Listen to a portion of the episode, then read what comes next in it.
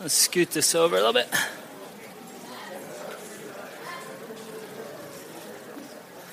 All right. Okay, well, uh, just a quick, uh, quick follow up on the announcements here. I think uh, uh the picture of LA was there, uh, not accidentally. I do appreciate Ned. I told him err on being concise. I thought he did a great job, had a map for the kids and everything like that, knew right where he was as well. That's good. Um, but this picture of LA is because we are uh, planning on doing a, a short term mission trip. Um, likely uh, this summer, I think in early June. But we have a, a sister church out in LA, and, and, it's a small church. And, and yet they said, you know, if you could send a team out sometime around the first week of June, we'd love it. We'd put you guys to work on some different things we have going there. So uh, if you're interested, at all in trekking out to LA, if you've never been to LA, um, if you know you just want to hang out, no, that's not what it's for. Um, we're gonna we're gonna help out there. A, a, good friend of ours, Greg Chrisman, is a pastor out there, so we're gonna get a team together. But if you're interested, I think Greg Miller will actually be leading uh, that team out there. So you can email Greg at denverfirehouse.com or, or talk to him, talk to me. But we'd love to give you an opportunity to go on on that trip. So, anyways, that's the LA picture. You can flip it to the next slide here. Um, I'm, uh, my name is Rich. I'm one of the pastors here at the Firehouse Church, and so I just want to welcome you here this morning. Um, I do want to maybe repeat that we are, I want to welcome you to the Firehouse Church. Sometimes there's confusion about the Firehouse. Um, there's also, you might know, Firehouse Subs. Uh, yeah, I've seen commercials on them. We were around before they were around. Um, Firehouse Car Wash. Um, they might have been around longer than us, I'm not sure. But uh, there's other ones out there, like uh, sometimes we get called uh, the, the Fireside Church. Well, we're not the Fireside Church. Sometimes I think even the Fireplace Church. No fireplaces here, no firesides. The firehouse looks like an old fire station, though it was not. But, um, but I got a call this week, an interesting call. A guy called me Saturday, um, it's about a week ago, Saturday late afternoon, evening, and he just calls me and says, Hey, how do I get there? And, you know, it was really abrupt, like, okay, hey, how are you? You, get, you know, uh, who are you? And, uh, but he's like, yeah, how do I get there? And I was like, well, um, you, you want the address of the church or what? And he's like, uh, there was a pause on the line. He goes, uh, this is not the firehouse dispensary? And i was like uh, no it was it was a little bit awkward. Um, but uh, anyways we uh, i've seen that place. It's not too far away. And i just have to say their marketing their logo and the flame symbol uh, looks very suspiciously similar to the firehouse church. And and once again we were legal in the city long before the dispensary was. So uh, anyways, one other thing, just kind of, oh, I don't know, maybe newsworthy. Got a um, email this week to the church, just a request. It was an invocation request. Um, by this group. And, and, so I was looking it over before I responded, and it was an invita- uh, invitation to do an invocation at the um, Association of Perioperative Registered Nurses convention that's coming up in Denver. And so, uh, any of you going to that? Sarah Albert might be. I don't know. She probably could. She'd be qualified too. But um, before I responded, I thought I ought to look up what in the world is perioperative registers nurses convention is about, you know, and I, I didn't exactly know perioperative. So I looked it up, and it is. Um, pertains to uh, perioperative generally. This is this is from Wikipedia, world's finest source of information. Um, generally refers to three phases of surgery the, the preoperative, the intraoperative, and the postoperative. The goal of perioperative care is to provide better conditions for patients before operation, during operation, and after operation.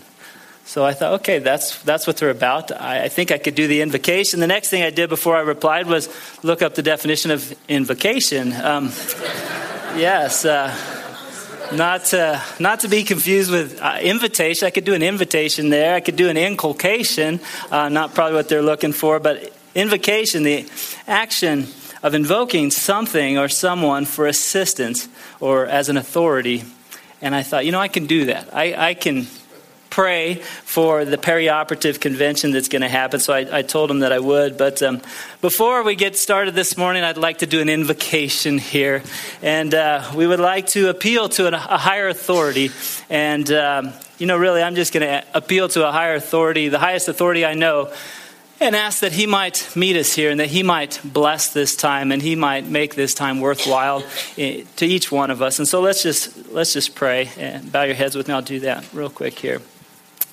But Heavenly Father, we do just thank you for this morning. And we do just look to you. I ask that you would bless every person who's here this morning. Um, God, you know where each one of us is at in our faith, in our journey, what's going on in our hearts and in our lives this morning, this week. Um, and I just ask you to meet us here. And, and Father, I just ask you to bless uh, everyone for, for making the choice to be here this morning. And we ask you, you'd bless those that aren't able to be with us either. But um, God, I ask that you would teach us this morning. I ask the subject that we're going to talk about that you would mark us by some of these verses we're going to look at here this morning, that you would change us, you would transform us, you would make us more like your Son. And Father, we just ask, I just ask for this blessing for all of us, and I just want to invoke the name of your Son, Jesus Christ. And we pray in his name, amen. All right. Well, uh, if you're new with us, we are uh, in, the, in the middle of a series here that's called The Marks of a Disciple. And I'm going to do a quick review, and then we'll jump into this morning's subject here. So, um, Marks of a Disciple. Really, uh, last week, Greg Miller talked about the idea that, that a disciple is um, really a disciple is because he chooses to be uh, a disciple. And he talked about different choices that we must make related to following Jesus. And so he, I'll just review his list here real quick. He talked about the word and things related to that. He talked about fellowship, spiritual fellowship. Um, and he talked about serving and choices related to, to giving and related to prayer. And those are five different areas of, of choices a disciple must make personally. You must choose those things if you're going to follow Christ. And that's not the complete list, but it's enough to keep us busy for a while. Um, and this morning, actually, I'm going to take a, a, deeper look at what it means to be a disciple who's marked by the Word. We're going to talk about what that means. And then the following weeks, I think next week, uh,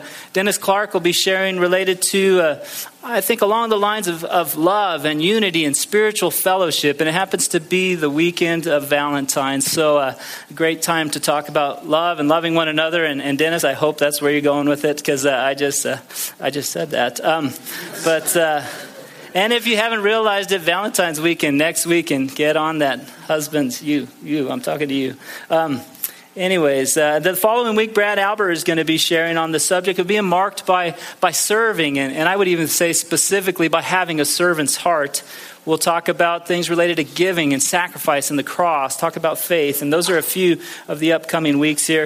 A couple of weeks ago, I just uh, tackled the question what is a disciple and why in the world would anyone want to be a disciple? Um, we used just one verse to, to frame our, our definition there, and, it's not the only definition out there, but using this verse, we, we talked about a disciple as a person who follows Jesus and is transformed by Jesus and joins Jesus in his mission, all related to Jesus' call here. He said, Follow me, and I will make you into fishers of men. And we follow him, he transforms us, and we join him on this mission. And really, that's uh, the essence of, of, being a disciple. And, you know, that's one definition we're working with. Uh, it comes from a book that I, have been reading as well called Disciple Shift and calling churches back, shifting gears back into aiming for the goal of making disciples is what we're trying to do at a church here, our church. And so, um, another thing we talk about is why would anyone want to be a disciple? And and the message was really, and again, related to this verse, that following Jesus is an adventure that will transform your life and your destiny.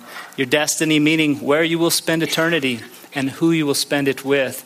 And, and really, uh, I'm convinced that following, there is no greater adventure than truly following Jesus. And so, um, and yet we just talked about that as an idea. We didn't get into some specifics of what does it actually mean to follow Jesus today. Um, you know, I think back then it was maybe a little easier to figure out what it meant to follow Jesus because Jesus was like running around the, the countryside there, walking on the hillsides and doing traveling by the lakes, and if you followed Jesus, you, you could tell you were following Jesus because where Jesus was, his disciples were, and they were following him. And at some point in time, some people decided, boy, I don't like what he has to say. I'm not following him anymore. And, and I would make the case it seemed a little easier to follow Jesus back then. I, I don't know if you would feel the same way. Anyone think that might be true? I, I, think so. I'm just like, there he is. There I am. Here we go. I mean, it's pretty straightforward. You know, and that would be the upside of hey, following him is a little more clear. The downside would be pretty much most every one of his close followers ended up losing their life for their faith and, and what they witnessed and what they testified to. And, and that was a, Jesus said to Peter, you know, as he was telling him, you're going to die a, a, certain death. Now come follow me. And so there's kind of pros and cons, and, and we have a different arrangement now. Really, what does it mean to follow Jesus today is, is what we're going to talk about. Um, we're going to use one verse here, really, to, to kind of set the table. It's a verse that I believe has marked my life and, and, would mark the life of any disciple. And so I'll just read this to you, and, and we'll. Um, we'll talk about it, but it's a passage in John chapter 8, and um, you know, it just I'll just read the whole thing. I've got just a few of the verses there, but uh, um, six verses here say, "To the Jews who had believed in him, Jesus said, If you hold to my teaching, or in this one says, If you continue in my word, you are really my disciples, and then you will know the truth, and the truth will set you free. And they answered him, We are Abraham's descendants. We have never been slaves of anyone. How can you say we shall be set free? And Jesus replied, I tell you the truth. Everyone who sins is a slave to sin. Uh, now, a slave has no permanent place in the family, but a son belongs to it forever. So if the son sets you free, you will be free indeed.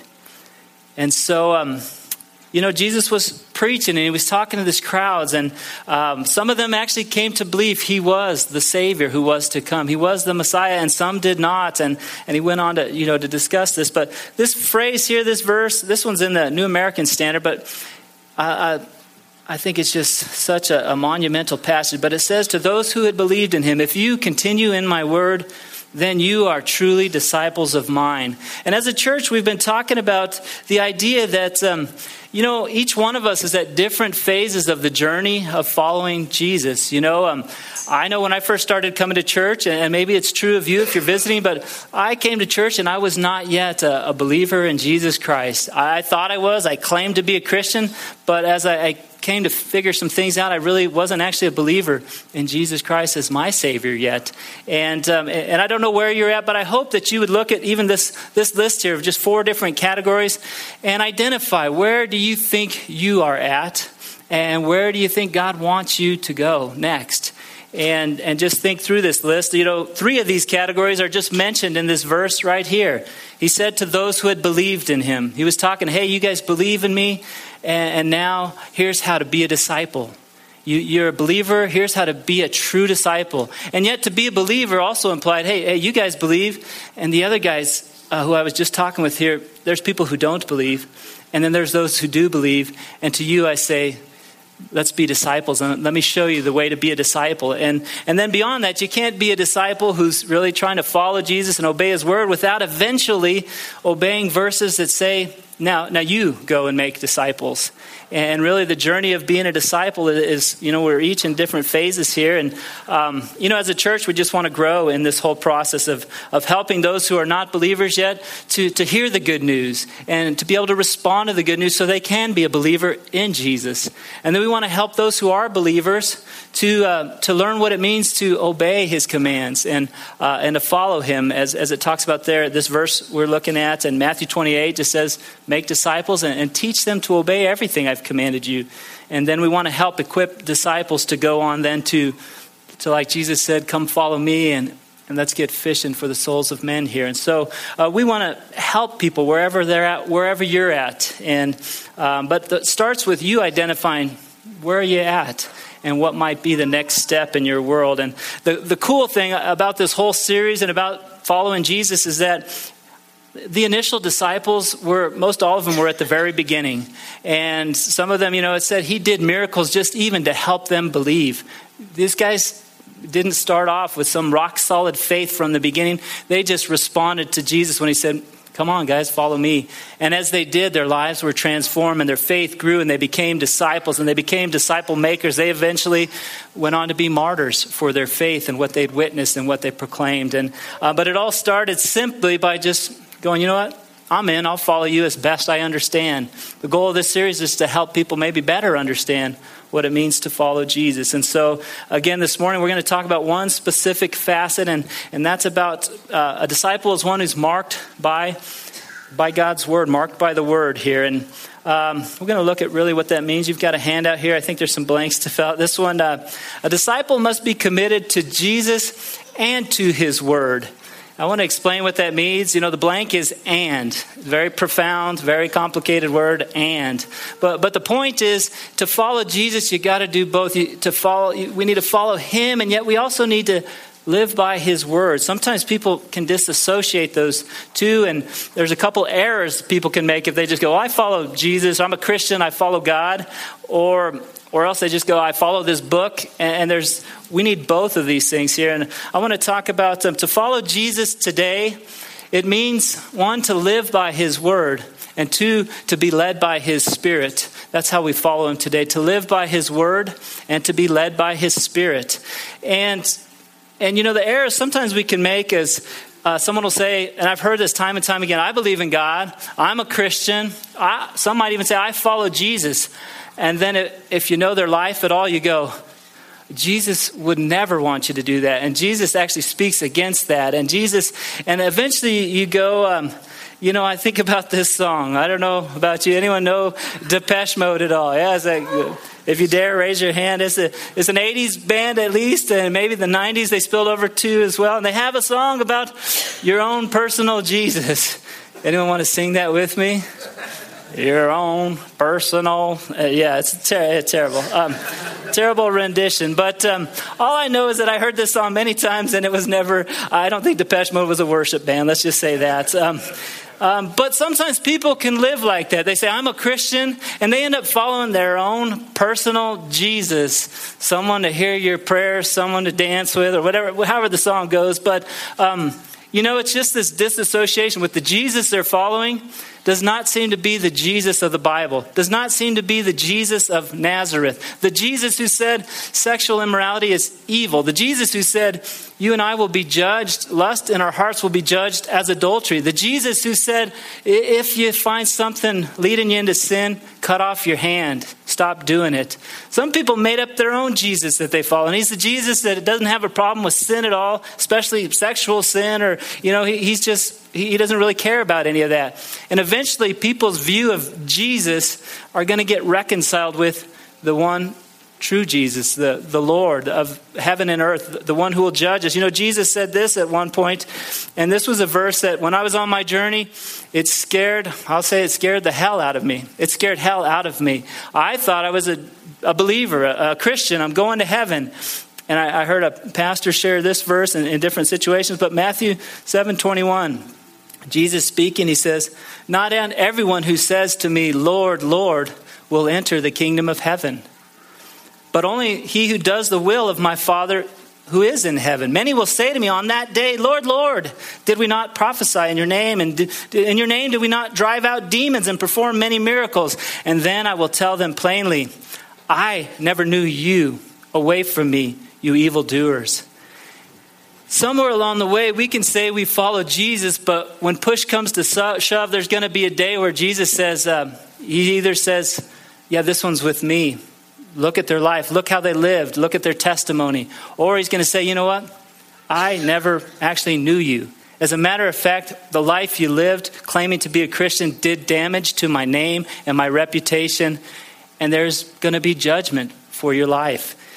And we have to be careful that if we say we follow Jesus or we're a Christian, someday the real question for me, that blew my cover. I heard uh, some someone preaching about this, and I'm going, you know, I want to explain. I could tell my friends, while I'm a Christian, I, I, got a few good verses in my pocket, and but eventually, if I appeared before Jesus and He said, uh, you know, should I let you into heaven? And I'd be like, yeah, because I was a good person. I, I never sinned. I, you know, and He's going, I know everything about you, and and I don't know you. You don't belong here.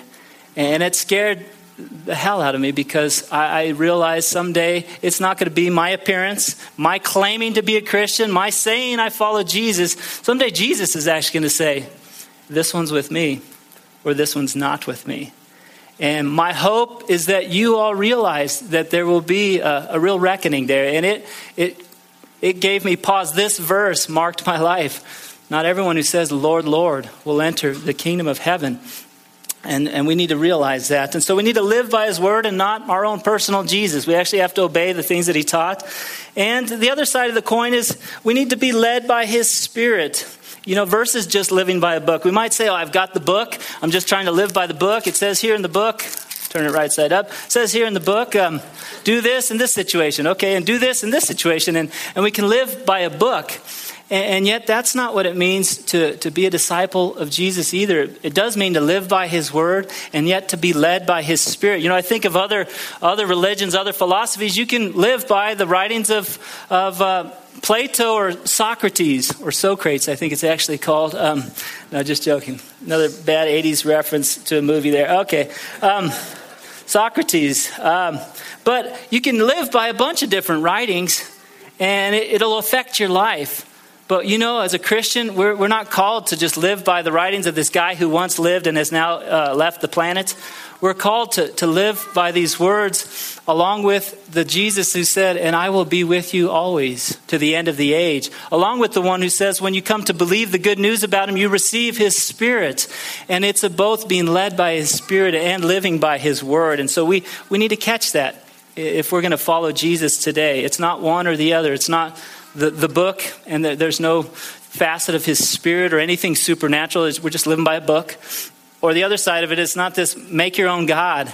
It's, it's a Jesus who actually had some very clear things to say about heaven and hell and life and purpose. And, and so we need to do both. And, and that's our heart that we'd be marked by the word, that we'd be marked by both of those. This morning, we're only going to talk about being marked by the word. We could do a whole nother teaching, and we, we might sign up for one of those as well on following his spirit. But we're just going to continue to talk about his word. And really, just a couple practicals um, uh, some verses here again, another place, Jesus said, uh, Why do you keep calling me Lord, Lord, when you don't do what I say? I, am often convicted by this. I pray, Lord, all the time, Lord, help me in this, and Lord. And, and he said, Hey, why, why call me Lord if you're not doing what I say? Um, to be Lord actually means you're, you're yielded to me as your master, as your highest authority here. Another place he said, um, You know, here's who my mother and my brothers are. Uh, he said, My mother and brothers are those who hear God's word and put it into practice. You know, we need to be hearing what he has to say. And, and I hope you make the connection here. There's a very close connection to Jesus and the Word. John 1 1 says, In the beginning was the Word, and the Word was with God, and the Word was God goes on to say about Jesus, the Word became flesh and, and dwelt among us. There is a very close association with the Word of God and the words of Jesus. And, you know, it's not just saying, hey, take, take Jesus' words, the, the letters in red in your Bible, and, and live by those.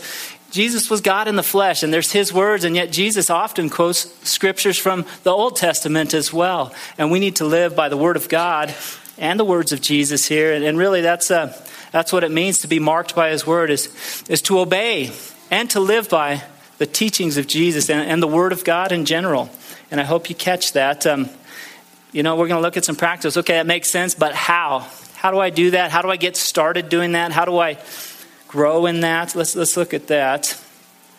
Um, this one here, we've got a few. Um, really some few examples I just want to give you. But another verse, classic verse here that has marked our church, our movement of churches, Great Commission churches. It's, it's this one in James 1.22. It says, Do not merely listen to the word and so deceive yourselves.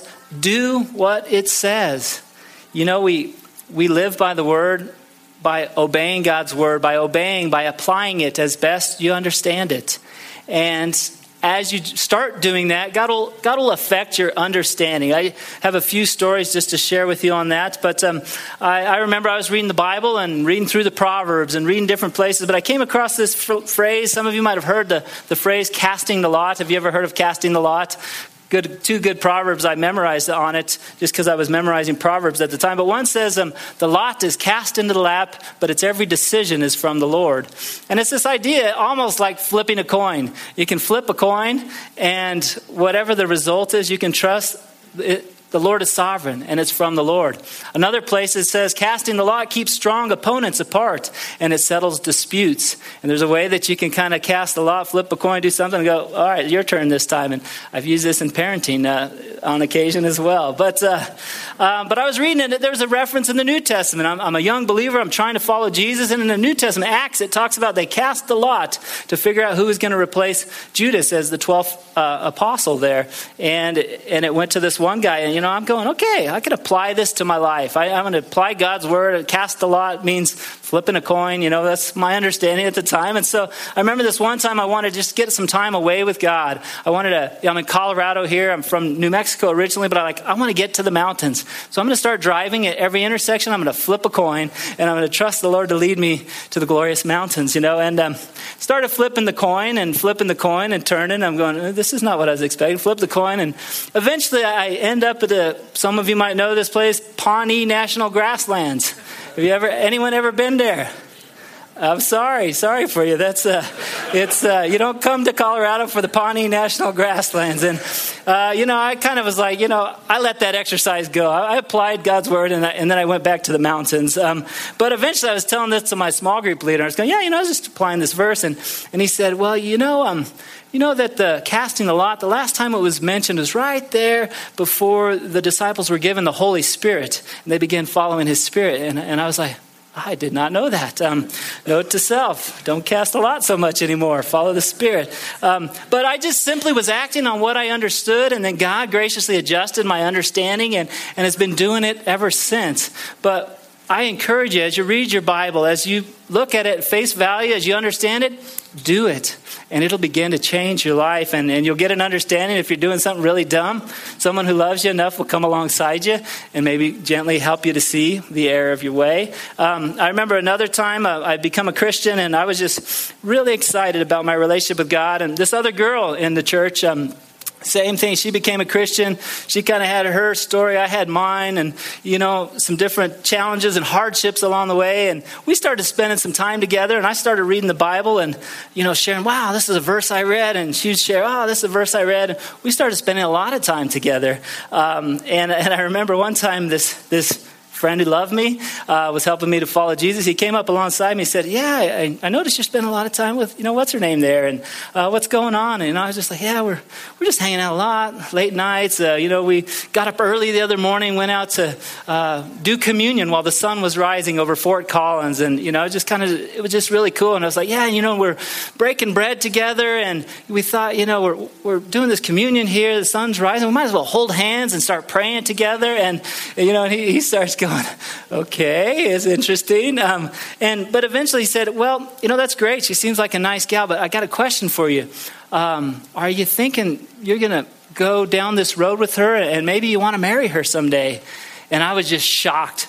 Like, marriage? I don't even know. I'm just, we're just breaking bread. We're just holding hands and hanging out all the time. Marriage is, and he said, well, well, here's the deal. You know, if you keep spending this time with this girl and, and she starts liking you more and more, and eventually if you kind of are not leading this to marriage, guess what's going to happen? You're going to break her heart. And I was like, ah, you're right. No, not thinking marriage here. Uh, breaking heart. I've I got a lot of experience with getting my heart broken and breaking others' hearts. And, and I realized I had a lot of re- experience with relationships. Most all of it was bad. And I wanted to do things differently. He said, You know, there's this proverb that talks about, uh, above all else, guard your heart. One translation says, guard your affections. And just because you feel something doesn't mean you just start spilling your beans with someone there. Another place it says, don't show favoritism. You know, treat uh, your brothers and sisters with the same love of Christ equally. You know, and eventually you'll get married and you want to play favorites. That's what your spouse is for, your favorite for the rest of your life. But in the meantime, if you start playing favorites with this girl, you know, all the other girls on your small group, they're kind of like, why aren't you spending time with me? Don't, don't I deserve that? Aren't I significant? Um, and, and I started seeing, whoa, there's this whole other way of approaching relationships. And it blew my mind. And you know what? I'll be honest with you. I started applying some of these verses, and they changed my life. They changed my relationships. The result has been beyond what I could have ever imagined for marriage and going into marriage. And, and, it was a different world, but it started by being someone who simply applied God's word as I understood it. I'd encourage you to think about doing the same. You know, the verses go on and you start to learn hey, there's some verses that now apply to you in marriage that didn't apply to you before.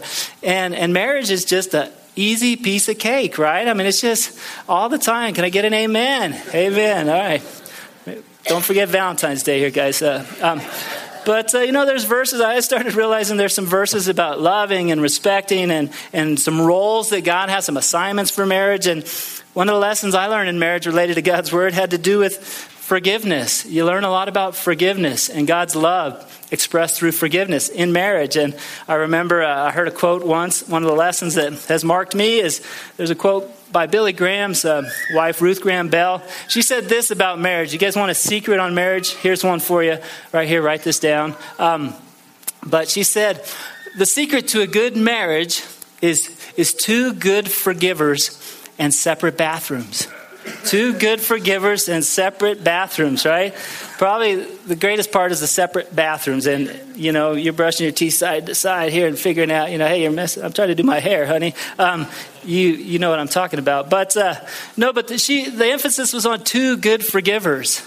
And you know what? Uh, I got married and realized I was not as a good a forgiver as I thought I was. And, and I realized I married uh, you know, another follower of Christ that might not have kind of been expecting the challenges and having to seek forgiveness as much as we've had to along the ways. And yet, some verses kicked in. You know, Jesus said this I don't know where you're at with forgiveness. This could be marriage or not marriage, any other relationship you have. But Jesus said, um, you know, if you forgive others, um, your heavenly Father will also forgive you. But if you do not forgive others, your Father in heaven will not forgive your sins. And there's a great emphasis as you look through the New Testament. Jesus' teaching is more on how good are you at forgiving? Because at some point in time, if you realize you're not forgiving others, Jesus said very clearly, you, you better watch out because you might not be forgiven by your heavenly Father. And you might claim that you are, and you might say that you are, but if you're not passing on the forgiveness that Christ has passed on to you, Jesus has made it real clear in the scriptures. Um, there, there's going to be probably trouble someday. Another place in Ephesians, uh, another great verse that helped me kind of realize, you know, I, I, need to focus on being a better forgiver here. Um, Ephesians uh, 4:32 just says, "Be kind to one another, tenderhearted, forgiving each other." Just as God in Christ forgave you. Um, you know, there's something about if you've received forgiveness for your sins through Jesus being punished for them, it's real clear you cannot hold someone else uh, in unforgiveness. You cannot be like, I want the freedom and the grace and the forgiveness that Jesus gave me, and I'm going to be a real stickler with you. Some, some point in time, that does not reconcile well before God and before the throne of Christ. And so we had to make sure. And I realized, you know, I wasn't as good a forgiver as I thought I was. And my wife probably grew in that as well. And it's been monumental. Obeying those verses has marked my marriage. Uh, think of some of you who get these, you get married and you get these little critters start showing up uh, at the hospital there, and you know how, how that all that happens. I don't know, but um, um, but it does. And then you got some new verses to obey. Verses like this, uh, you know, well, one, it says, Children, obey your parents in the Lord. Quick question for you How do you think they're going to learn to obey their parents um, if it's not by their parents? You know, I don't think God has made it very clear. They're going to obey their parents based on you teaching them to obey their parents. A couple great proverbs on that to think about. One says, uh, train up a child in the way he should go, and when he's old, he will not turn from it. Proverbs 22 6. Another proverb says this Folly is bound up in the heart of a child, but the rod of discipline will drive it far from them. You know, uh, parents, you have a responsibility to train your children in a way that, uh, you know, another place here in Ephesians it says, uh, instead, bring them up in the training and instruction of the Lord. You got some new verses to apply. If you're a disciple of Jesus and you're married and you have kids, or, or even if you're not married and have kids, there's new verses to apply. And, and you need to be engaging. If you don't train folly out of your children, guess what happens? They, foolish children grow up to be foolish adults. Adults who don't understand basic concepts of, of discipline and uh, civility and things like that. And we have a society that is increasingly, and we have high schools and others that are increasingly full of children who never learned, I can't throw a fit anytime I don't get my way. Uh, I actually need to be disciplined over my spirit and my and control myself. And um, but I just encourage you, parents, those if you're following Jesus, there's some things to engage in. And and you know, there's all sorts of verses about all sorts of things. But once you start reading these verses and knowing them, they start to work on you. A couple great verses here that, that speak to that. Um, this one here, um, Thessalonians two thirteen says. You know, we thank God continually because when you received the word of God, which you heard from us, you accepted it not as the word of men, but as it actually is the word of God, which is at work in you who believe. When you start letting God's word uh, come into your life, it starts to work on you. It starts to change your marriage, your parenting, your life, your character. Um, and Romans 12, uh, 2 just talks about be transformed by the renewing of your mind. When you're exposed to God's word, it makes your mind think in line with what God thinks, and it transforms you. The word for transforming there is the same word we get metamorphosis. If you let yourself come in contact with God's word, it will transform your thinking and your life. And um, another verse here, so that's obeying it. You know, uh, another facet here we want to talk about is just um, this this one here, and then really this is our, our last. Uh, last section. All right. Um, man does not live on bread alone. Jesus said, um, but on every word that comes from the mouth of God. You know, we, we need food to nourish us uh, in our day to day physical lives. How many of you um, have had food today or plan to have it later today? Or maybe tomorrow because you're fasting today. I, I know some of you. You know, we cannot live very long. Like uh, Jeremy was talking about in the worship, there's some things that are essential to our lives. And Jesus took the uh, essentialness of bread and says, just as this fuels you physically, it nourishes you, you have got to be nourished by God's word. And it has to fuel your spiritual life, your relationship with God. And so there's obeying God's word. But I think another facet of it is um, just using God's word to, to nourish your relationship with God, to use it as a catalyst for your relationship with God. Um, you know, another place it talks about give us our daily bread. You know, I think that's physical as well as spiritually. Are you getting daily bread? Somewhere along the way, if you follow Jesus, you got to start learning to feed yourself. Uh, I'm afraid in this day and age, with all the technology that we have and all the things you can have access to online, we've gotten to where it's kind of like, um, you know, a baby starts off, a parent has to be real involved with feeding them, but eventually they learn to feed themselves. Eventually they learn to cook, things like that. But unfortunately, spiritually speaking, I think we live in a generation where people are getting spoon fed and spoon fed and spoon fed, and they actually never really learn how to feed themselves, and much less to feed others because they're just taking it in through the oh, there's a great uh, YouTube clip here, and there's a great uh, teaching online there, and there's this all this thing. It's like Gerbers, spiritual Gerbers everywhere, and you know it's it tastes pretty good, and yet it's very different than you and I feeding ourselves and having a personal relationship with God through His Word. And, and I hope that we be a church of men and women who are maturing and, and not only feeding ourselves, but we're able to feed others and cook for others because of our relationship with God. And that's what type of disciples we want to be. It's what type of disciples we're called to be. You know, when I think of, um, you know, Jesus said, uh, there's space pets is a good verse there. Um, um, you know, when I think of obeying God's word, in some ways you can go, I, I obey all those principles and things like that. But when I'm talking about this, it's more of a relational facet of God's word. And I remember the first time I, I heard God, I think, speak to me through his word was this time I was uh, spending a lot of time with this girl and we're reading the Bible and she's reading the Bible and said, I read this verse and I shared this verse with her and she's like, oh, that's cool. And, um, but I just remember one time I, I spent a lot of time and we were just encouraging one another and uh, late at a restaurant and things like that. And I went home to read, and I read this verse in um, Psalm 55 and verse 14, I think it was. And I think I might have even been reading the one year Bible. But it just described this time of, of sweet fellowship that you know the, the writer had there and i just thought you know that to me is like God just described the, the time of fellowship I just had uh, yesterday. And this verse is kind of like, it's like he was there and he was like, was it like this? And I was just like, Lord, this is totally what, and, and I share that verse, and, and you know, it was kind of like God began speaking to me. But there's a way that not only in principle can you read the Bible and, oh, I got a good principle to obey today. There's a way that God just starts fueling your relationship with Him. And you can thank Him, God, that was sweet fellowship, and, and you provided that, and that was very cool. And, and there's times where He'll meet you, and it's not a, a principle thing, it's a very relational thing.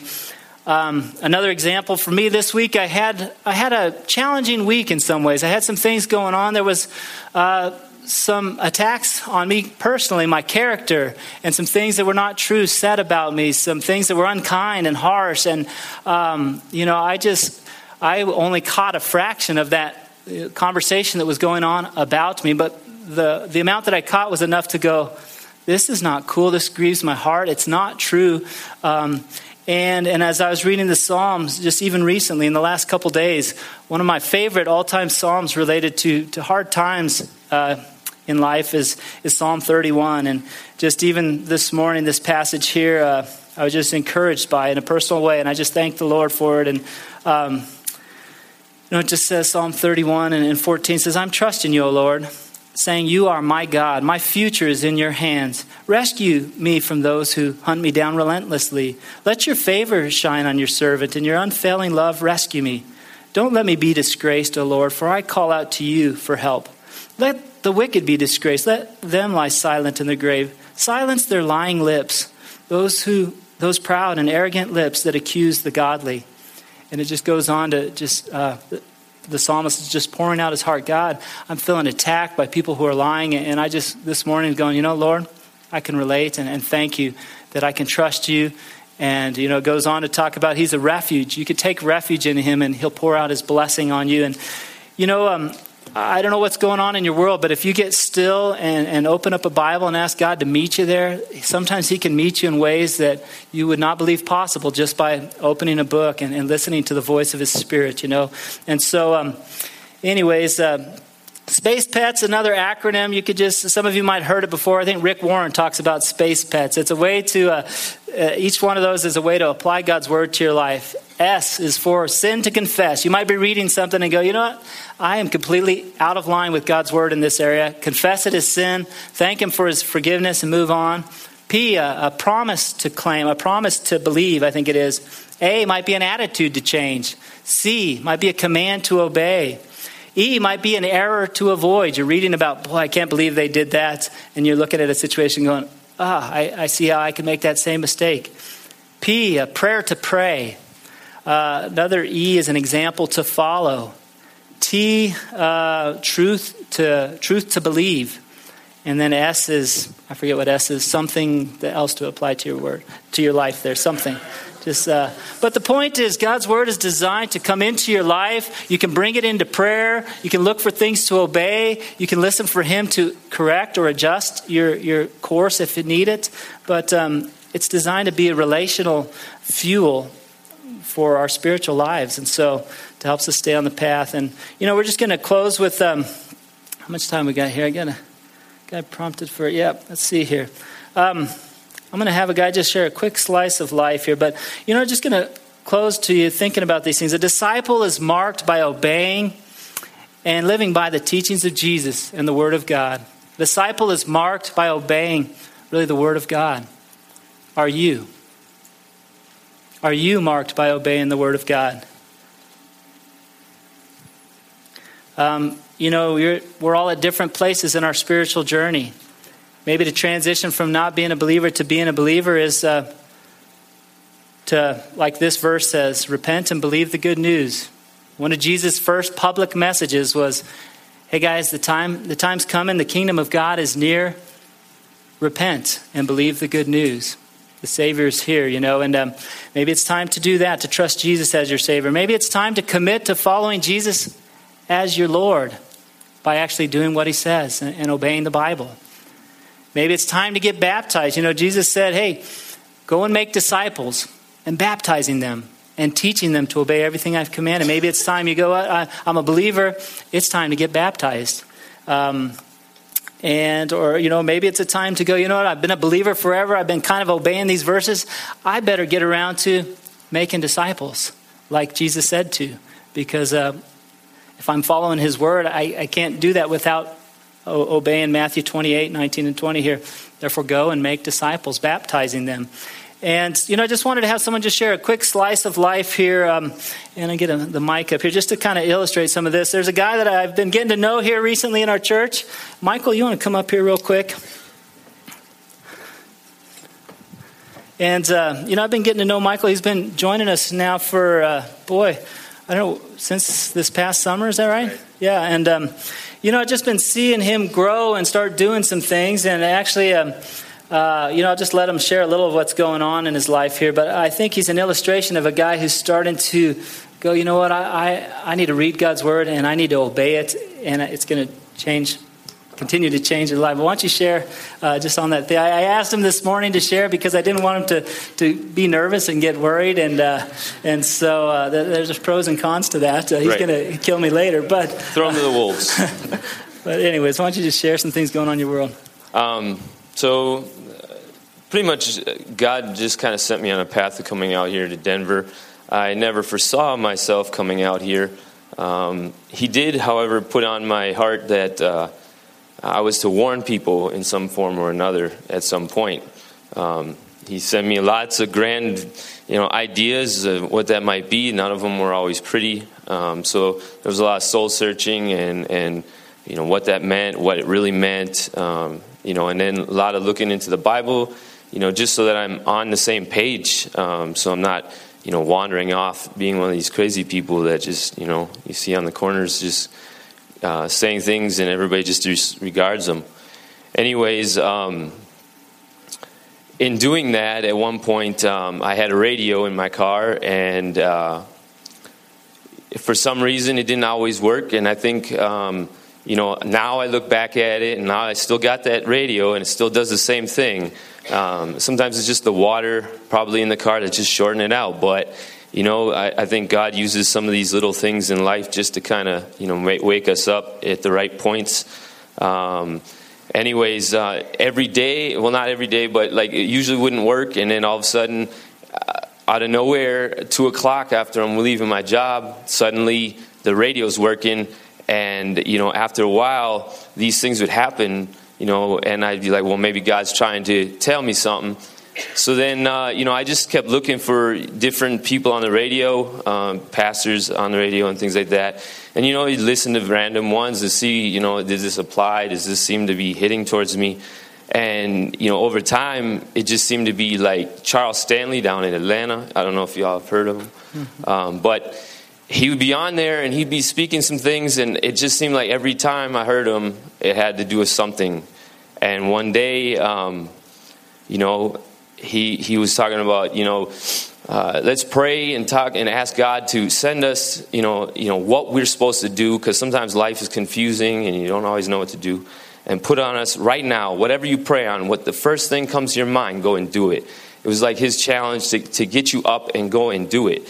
Because um, some of us, I think, you know, you, you, go through life and you get so used to putting everything in the background, and you get used to transitioning from job to life, and and uh, you know how to put things in their boxes. But sometimes we don't always just know how to just trust God and, and step off that edge and, you know, let everything else work out.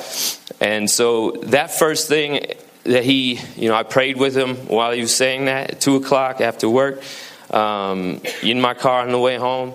And, uh, you know, what he came to mind was, is that I need to get baptized and uh, and then in the background of that was, you know, I need to go and do what he's been pushing me to do to warn. And so, you know, the first thing it was the first thing. So I said, all right, then I obviously need to go get baptized. Um, I grew up kind of loose um, Christian faith all my life, um, community type of uh, Christian. Um, baptism was never hugely important because it was always about the Spirit. You know, as long as you're spiritually baptized, you know, with God, you're at least okay. But really, uh, showing it is another part, you know, and, and being able to make a stand in the world. And that's really why, you know, kind of like my, my understanding of why we do this is to, to make a stand and make a statement. And, and then scripturally, you know, Jesus did it, you know, and then he started his work. He didn't start his work, you know, essentially first. He did all his stuff after that. And so I, I said to God, I said, you know, if that's what you want me to do, then, you know, I don't have a church right now. I was kind of in between. Um, I said, send me somebody, you know, either down the road, you know, let me stumble on them if I need to, whatever it is, you know, send me on a path to find them, whatever. And, uh, you know, that's, you know, I prayed that prayer and then uh, I happened to text my brother and say, hey, you know, I'm feeling like I need to do this. You know, what do you think? And he's like, man, I've been thinking the same thing. So then we decided then that we would do it together. And he's like, well, where do we go? I said, I don't know. You know what I'm going to do? I'm going to go pray. I said, God, uh, you know, send me somebody for us to go get baptized by, um, you know, whatever it is. And I told him, I said, that's what we're going to do. We're just going to trust and, and, let that happen. And uh, then came the time where I was going to, you know, all of a sudden God sent me this opportunity to come out here. And uh, he challenged me again already, you know, are you going to take this? So I came out here. On the way through, I started emailing, you know, Rich here through the church. And, you know, I don't know what really caught my eye so much, but it just, something did and you know i think really maybe it was the, the just the something was mentioned somewhere about the baptism it seemed comfortable to me so you know i just i, I went with it and at one point i mentioned to rich here you know hey uh, i think god's put this on my heart to, to do this and you know uh, my my brother was going to bring my kids down they live up in minnesota that's where i'm originally from um, to uh, come bring him for the holidays. And I told, I asked Rich here if he'd be willing to baptize us then, and he said sure. So he made time for us on the 27th of December uh, to dip in the cold. Uh, bucket in the back there, and uh, you know, again, uh, are you going to do this or not? Because you know it's cold. so, so we both did it right then and there, and uh, so that's kind of uh, yeah. you know our, our story into this place. And now i'm waiting to see where god wants me to go from there. Amen. That's okay? good. that's good. Thank you bill all right. All right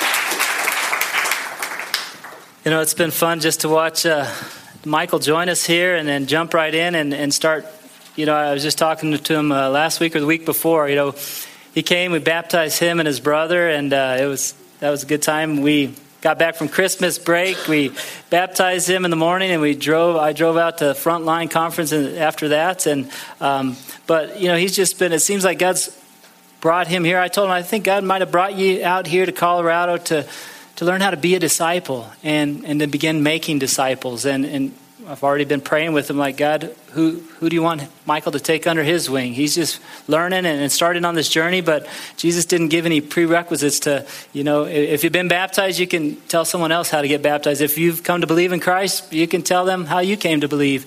And each one of us has the opportunity to help someone else along, no matter where we're at in our journey. And so I've just been encouraged by his, his steps there. We got him a one year Bible. Uh, might have been our last one year Bible at the info table. We might have to get some more. But uh, I know he's gotten started reading that and trying to apply the word to his life as best he understands it. And my hope is that every one of you would be doing that, that you'd be. Um, just get in the word daily and apply it as best you understand it and, and get ready for God to transform your life here. And I'm excited about uh, what God has for us as a church as we all continue to do this and we all continue to grow uh, more like Christ through, through obeying His word and, and applying it to our relationship here. So we're going to go ahead and pray and, and call it a morning here. I think we are trying to get on the schedule here for baptisms. Um, it's, uh, boy, we, we're talking about not next week, maybe in three weeks from now. So we can talk. I know some of you are interested in that um, and are, are, ready for that, but we'd love to to fill up the bucket. We've not called it the bucket before, but it is a cattle tank officially there, Michael. Come on, bro.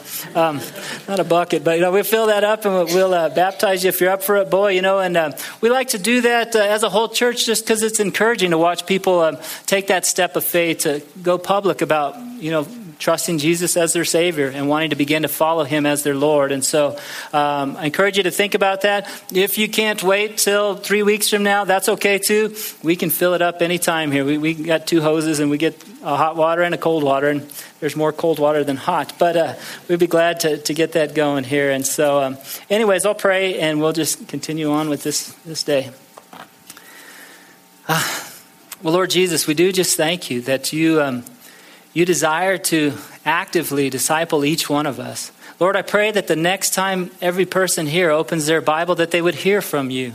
whether it's to encourage, uh, to instruct, to correct, to rebuke, whatever you think we need, Lord, I pray that we would hear from you.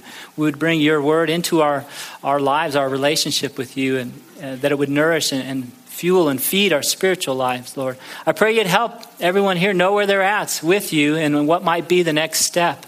God, I pray you would make the Firehouse Church a, a church um, that is making disciples. Uh, Lord, that we would be um, a church that multiplies disciples, that those who want to make a disciple go out and, and try to find and help somebody who, who might not yet believe in you and, and teach them to follow you and, and teach them to become fishers of the souls of men. And, and, Lord, we just ask for your help in all of this. Pray you bless the rest of our series here, bless the rest of our day. We, we ask for this blessing in Jesus Christ's name. Amen. Thank you guys for joining us here uh, this morning. Again, Wednesday nights we have small groups where um, you can discuss some of these things a little more um, uh, personally with those kind of in your same season of life. So, love to see you there Wednesday night as well. Have a great day.